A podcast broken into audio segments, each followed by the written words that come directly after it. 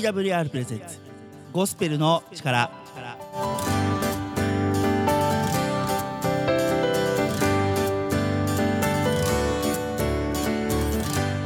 リスナーの皆さんお元気にお過ごしでしょうか？TWR がお送りするゴスペルの力のお時間です。今日のパーソナリティは TWR の中村海です。どうぞ皆さん番組の最後までお付き合いください。この番組では Twitter で皆さんからのつぶやきを募集しています。この番組を聞いて思ったこと感じたこと考えたことぜひ Twitter ハッシュタグゴスペルの力ゴスペルの力をつけてつぶやいてください。皆さんからのツイートをお待ちしています。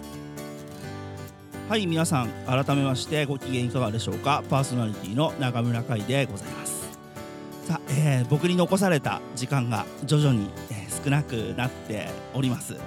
一回一回のこの収録録音がね本当に本当に大事だなと思っています。一つ一つね番組を作っていくたびにうんこれが最後かもうすぐ終わっちゃうんだなそんな気持ちでいますがでもなんかね明るく楽しくそれこそ、えー、前週にも申し上げました。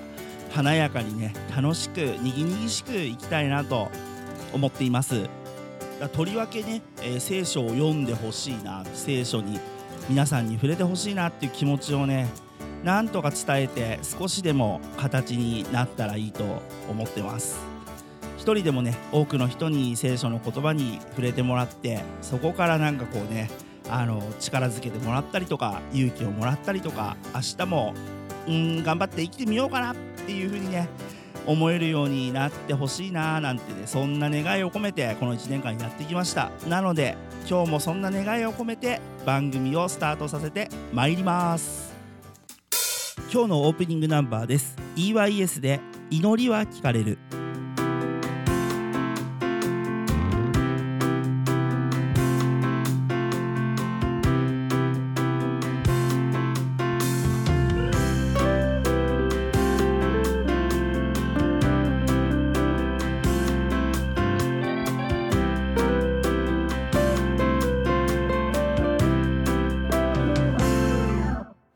主は私の声に耳を傾け主は私の願いを聞き遂げてくださる。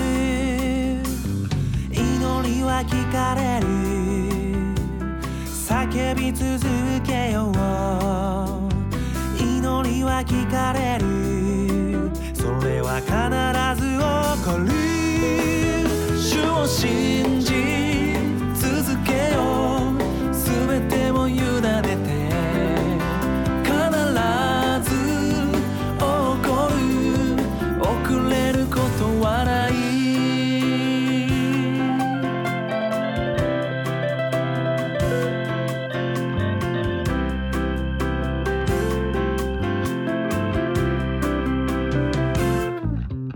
主は私の声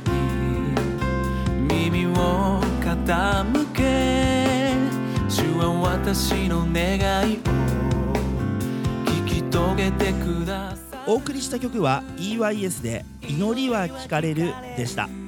この曲をいい曲だと思ったら Twitter ハッシュタグゴスペルの力。ゴスペルの力をつけてつぶやいてください。また曲のリクエストも Twitter ハッシュタグゴスペルの力でお寄せください。ここからは聖書からのメッセージをお届けする時間になります。今日のメッセンジャーは鹿児島県鹿児島市希望キリスト教会の松本貢牧師です。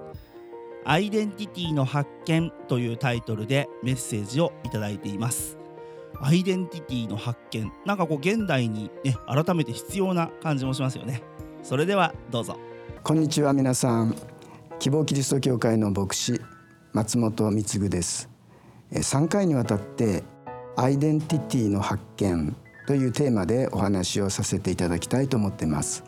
アイデンティティとは日本語で表現しにくい言葉ですがハッとする表現では正体と訳してもいいでしょう。自分の正体本当の自分自身一体どんな存在なのでしょうか。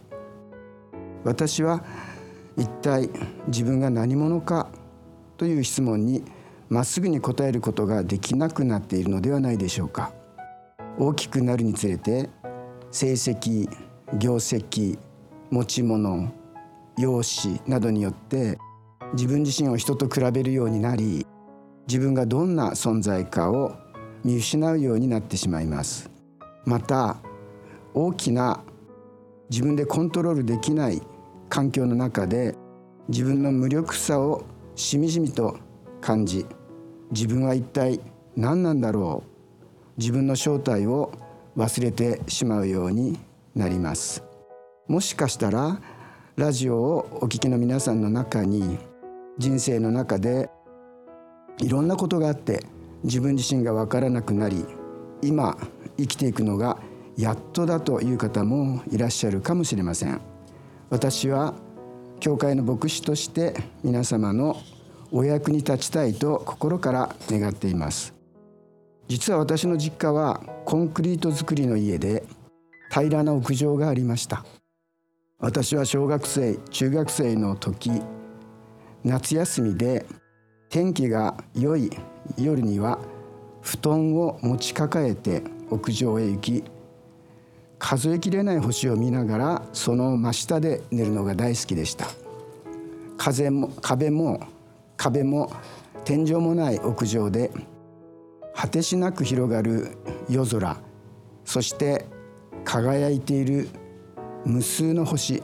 その広がりに思いを馳せると胸がいっぱいになってその日に起きた小さい出来事を忘れてしまいました。またある夜は流星群がありました。ほんの数分の間に何十個も何百個もの流れ星が光っては消えていきました。その不思議な美しさの中でまた心がいっぱいになって私は眠りに落ちたものです。次の朝起きると普通の日常が始まります。その日常の中で私は夜に見たことをたびたび思い起こしました。私は一体何者なんだろう。あんなに広大な果てしない宇宙の中でまた無数の太陽のように輝いている星の中でちっぽけな太陽系そして地球の中の日本。そして私は一体何なんだろう。私の存在は一体何なんだろうと考えるようになりました。また流れ星が消えてなくなるそのほんの数秒の間私は自分の一生にそれを比べていたのです。永遠に比べると私が70歳や80歳90歳生きたとしてそれが一体何なんだろう。永遠の長さに比べるならば私の一生は何なんだろう。何のために生きるんだろう。夜空を見ながらの美しい思い出は私に学校の教科書や図書館の本では決して答えを見いだすことができない質問を差し出したのです。皆さん同じような気持ちになったことがありませんか？自分の無力さを感じた時私は何者かな？人から無視された時私の存在って一体何なのかな。私たちは自分が何者であるかどこで見つけることができるでしょうか。皆さんは答えをお持ちですか。ここで私は皆さんに知っていただきたい不思議なそしてユニークな本を持っています。その本の後半部は現在まで1550の言語に翻訳され今も翻訳中の言語を含めるとなんと2617の言語に翻訳されています。その本の一部分だけを取り上げるならば今までに3384の言語に翻訳されてきました。現在でも堂々たる世界のベストセラーです。ちなみに第2番目のベストセラーは「星の王子様」で253の言語に訳されています。このように飛び抜けて多くの言語に翻訳されているということはこの本はきっと人類や人種や民族に関係なく全ての国民にあるいは人々に大きな祝福をもたらす書物であるからに他なりません。その本は聖書です。聖書は一冊の本ではなく66冊の本が一つにまとめられたものです。その中には歴史がありまた歌があり予言があります。最初の巻は紀元前1500年ほどに書き終えられ最後の巻は紀元後100年ほどに書き終えられました。約1600年の期間があります。その著者もまた職業も多岐にわたります。王様預言者農夫漁師そして医者もいます。全部で40人以上の著者がいます。しかしながらこの聖書がユニークなのはメッセージが統一しているということです。その主なメッセージはこの世界には創造者である神がおられます。神から離れて自分自身のアイデンティティを失っている私たちのために神は素晴らしいことをなさいました。キリストをこの世界に与えてくださいました。キリストは私たちを救うために自分の命を十字架の上で捧げられたのです。キリストがお生まれになる約700年ほど前に聖書はイザヤの予言によりこの方のことを正確に描写しました。誠に彼は私たちの病を負い私たちの痛みを担った。だが私たちは思った。彼は罰せられ神に打たれ苦しめられたのだと。しかし彼は私たちの背きの罪のために差し通され私たちの咎のために砕かれた。彼への懲らしめが私たちに平安をもたらし彼の打ち傷によって私たちは癒された。私たちは皆羊のようにさまよい。おのおの自分勝手な道に向かっていった。しかし主は私たちのすべての咎を彼に負わせた。ラジオをお聞きの皆さんあなたは自分が何者か分からず悲しんでますか？苦しんでいらっしゃいますか？あなたはもうこれ以上泣きながらまた涙をこらえながら生きる必要はありません。キリストがあなたの罪を引き受けて死なれたのです。キリストが私たちのために命を捨てられたのです。それはあなたが虚無感から自由になり自分の存在の意義と自分の価値を見いだして歌を歌いながら喜びにあふれて生きるためなのです。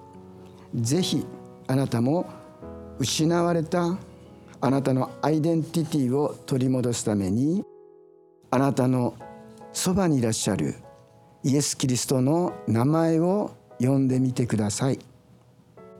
もしあなたがイエス・キリストを心に迎えてみたいとお思いであるなら後をつけてお祈りしてみてください。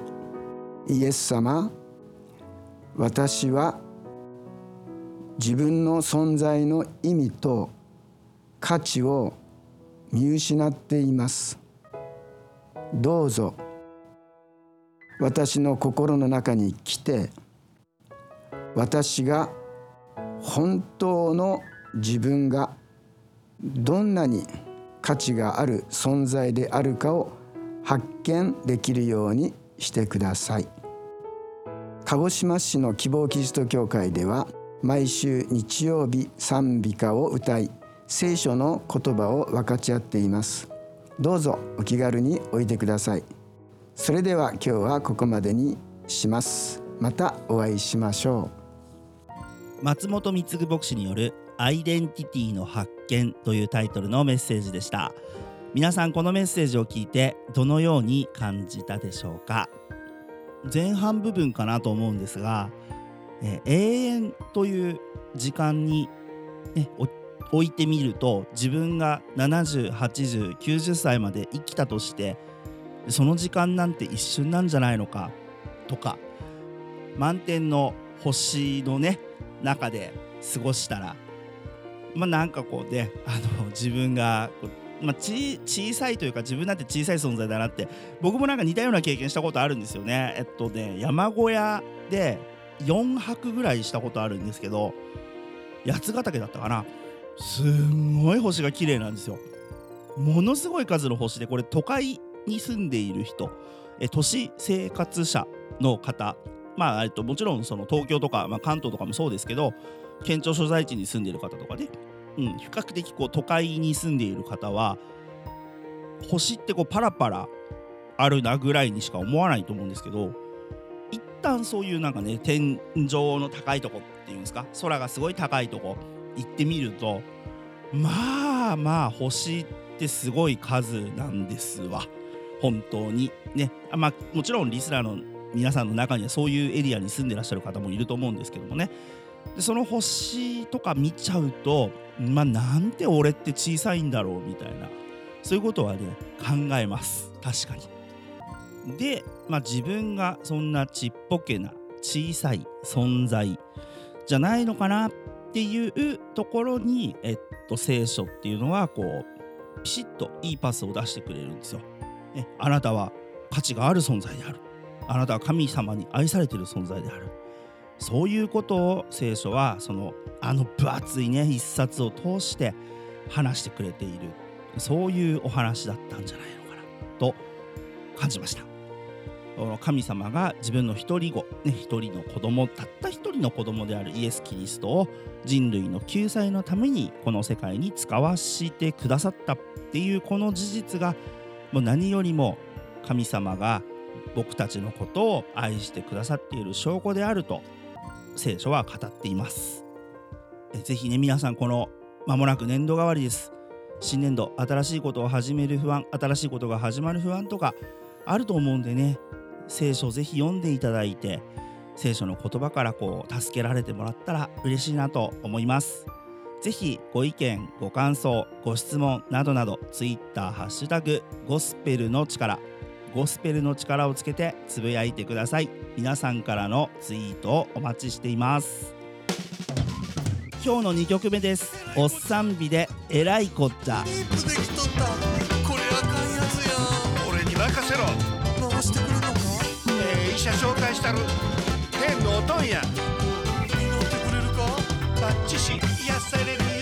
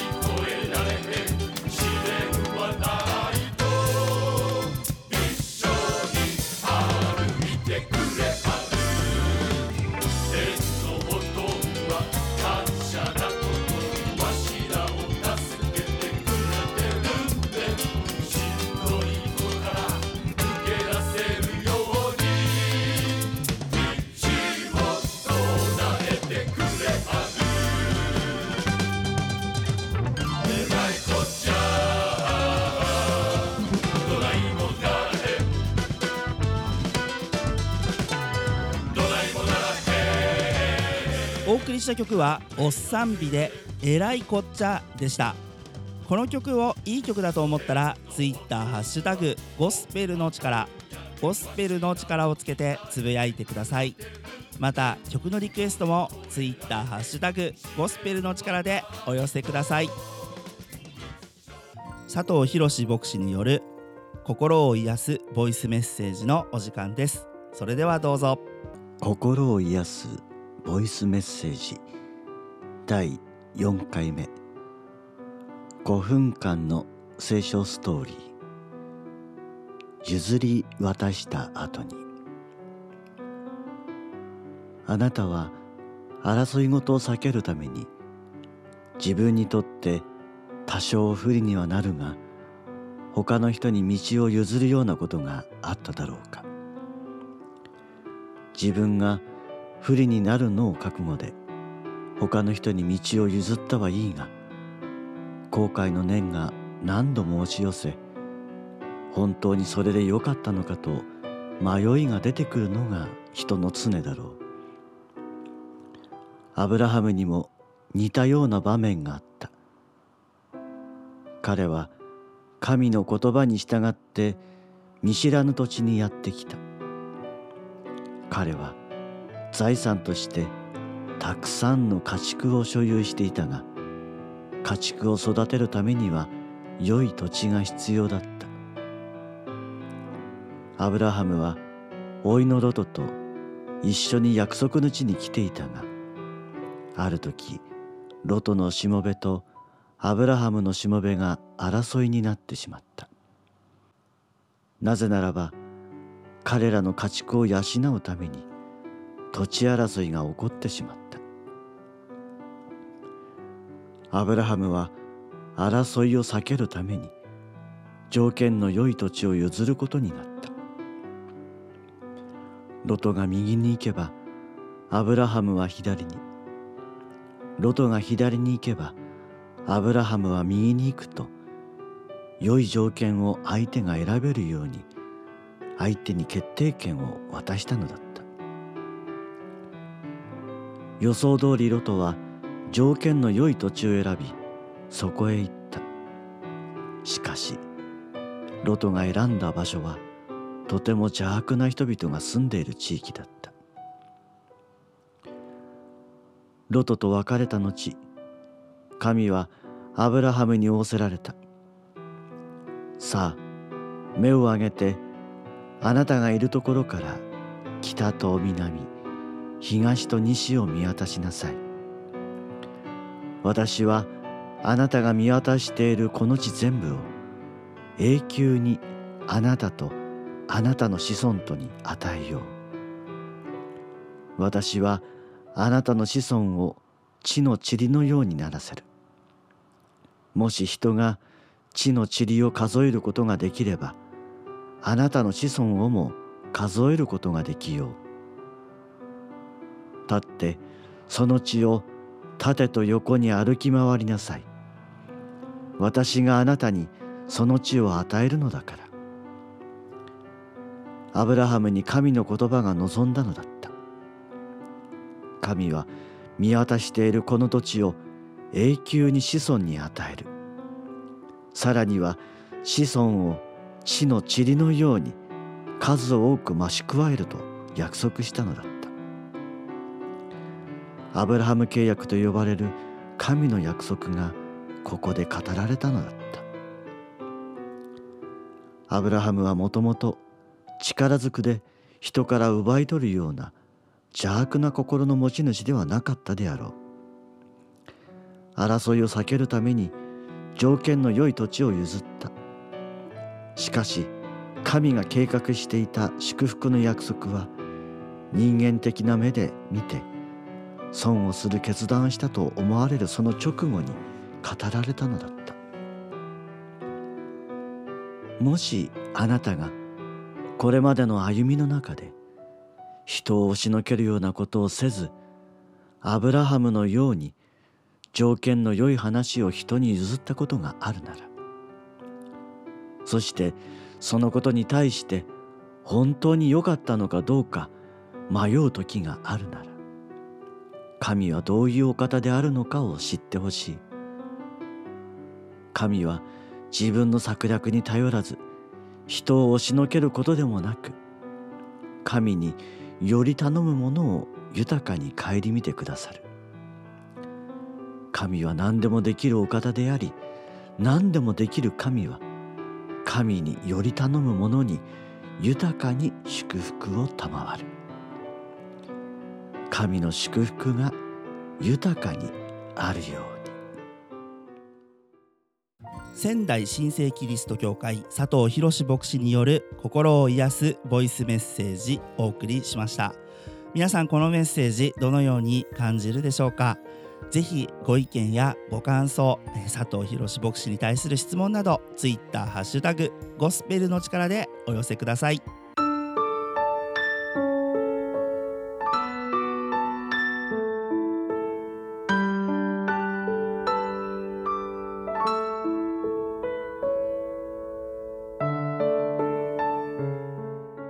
今日もシング・ザ・クロスのどこへ行ってもに乗せてエンディングのお時間となりました。今日も番組の最後までお付き合いくださいましてありがとうございます。今日のゴスペルの力いかがでしたか？